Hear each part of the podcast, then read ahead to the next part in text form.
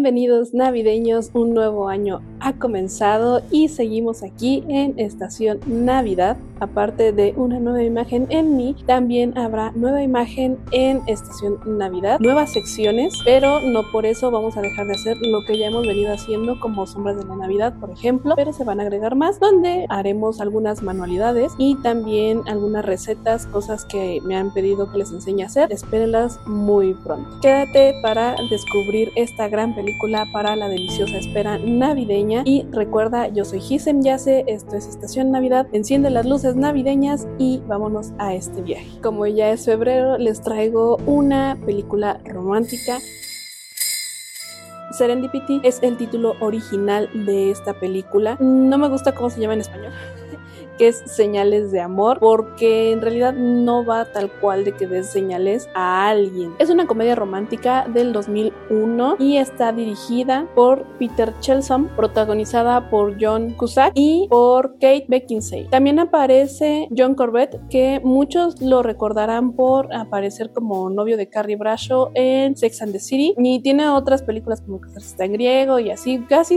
todas tienen que ver con el amor. Esta película está grabada en Nueva Jersey, Nueva York, Ontario y San Francisco. Todo fue grabado en un gran verano del 2000. No sé cómo lograron que se viera un poco invernal, porque sí hay escenas navideñas, o sea, con este esta Navidad estereotípica de que hace frío, de que hay nieve, entonces no sé cómo lo lograron. Además, y como un dato curioso, esta película fue grabada antes del 11 de septiembre, entonces después del atentado tuvieron que editar muchas de las escenas que ya habían grabado, borrando las torres que tuvieron este atentado y así lograron tener una película que fuera de acuerdo a la época que era el 2001 y también que no afectara la sensibilidad de la gente. Ahorita ya como que lo han olvidado, pero en aquel entonces sí era un gran tema que alguien mostrara las torres gemelas en sus películas. Era muy controversial. Y como suele pasar en la mayoría de estas películas, tuvo mejor aceptación entre los espectadores que con la crítica. La crítica apenas y le puso un 5 y algo, pero los espectadores casi le dan el 8, entonces lastimosamente son este tipo de películas que mm, en cartelera tal cual no pegan tanto, pero cuando se lanzan en alguna plataforma, se ven en la tele o en el DVD, que es lo que antes usábamos, ahí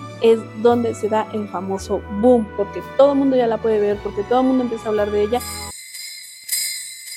Serendipity o Serendipia, que sería el nombre traducido literalmente de Serendipity, que es el título de esta película, es una palabra relativamente nueva, porque no viene de la raíz de nuestro lenguaje. Eh, fue acuñada por Horace Walpole en 1974. Se basó en un libro de tres príncipes que vivían en una isla llamada Serendip. Estos príncipes siempre gobernaban gracias a encuentros que siempre eran afortunados. Esta isla Serendip ahora es lo que conocemos como Sri Lanka. Cuando recién se acuñó esta palabra, se utilizó muchísimo. Hubo lugares que se llamaban así, hubo cuentos que utilizaban esta palabra, pero con el tiempo ha caído en desuso. Cuando llegó 1989, Royston Roberts agarró esta palabra para su libro de divulgación científica, Serendipia, que hacía un recopilado de todos los descubrimientos que la ciencia ha hecho felizmente, como por ejemplo la penicilina, que se estaba buscando otra cosa y llegó llegaron a ese encuentro feliz. Y es básicamente lo que significa serendipia o serendipity, que es algo que tú no estabas buscando o que estabas buscando otra cosa y encontraste algo mejor. Sin buscar algo, encontraste algo que te llena. Hay bastantes ejemplos en la ciencia, pero aquí se concentran más en lo que es tu vida.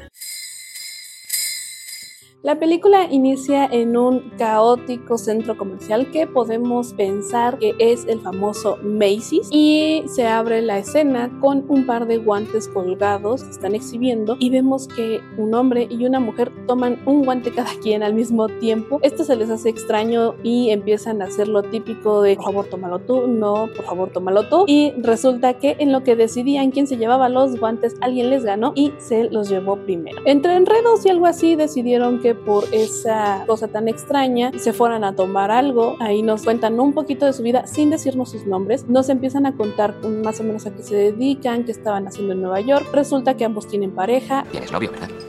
Sí, sí. Lo imaginaba. ¿Y tú, la señorita de los guantes? Sí, eso es.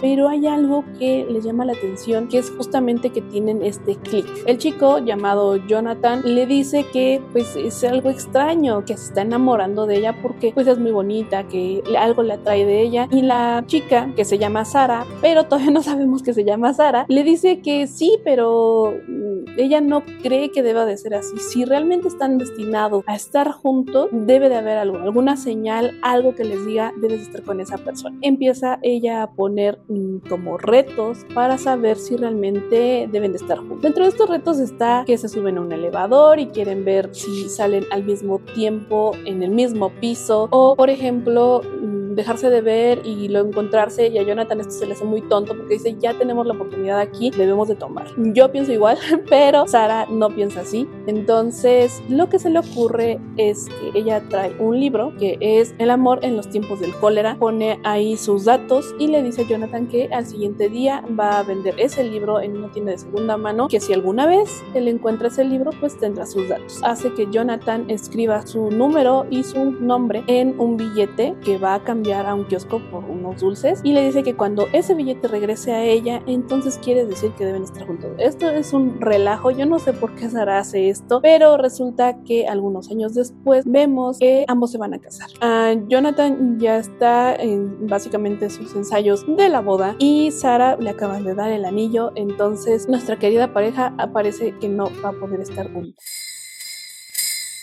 ¿Por qué es ideal esta película para la gran espera navideña? A pesar de que la Navidad solamente aparece al inicio y al final de la película, en el transcurso podemos ver situaciones que nos recuerdan a la Navidad con la familia. Como va a haber bodas, podemos ver reuniones incómodas, raras, discursos extraños de los amigos, cosas que podemos ver también en nuestras cenas navideñas. Además, como ya les he dicho, en algunas películas navideñas se utiliza mucho esto del el factor nostalgia. Y aquí se encuentra porque ambos, cuando ya se van a casar con otra persona, empiezan a pensar en aquel amor que se encontraron una vez en la ciudad de Nueva York y tienen esta nostalgia de qué será de él, qué hubiera pasado si me hubiera casado con esa persona, qué hubiera pasado si no hubiera hecho la locura de dejárselo todo al destino. Ahí es donde yo digo que se siente más la Navidad, esta nostalgia que todos hemos recordado algún amor de secundario, de prepa. Obviamente nuestra cabeza es como que totalmente idealizado, pero sabemos que si hubiera sido verdad, no hubiera sido tan bueno como en nuestra cabeza. Entonces, muy buena para esperar la Navidad, para sentir que ya viene ese friecito. Afortunadamente en México todavía estamos sintiendo frío a la fecha de hoy. Tenemos la chimenea encendida, pero sabemos que pronto se va a ir. Los últimos días de febrero ya no hay más frío.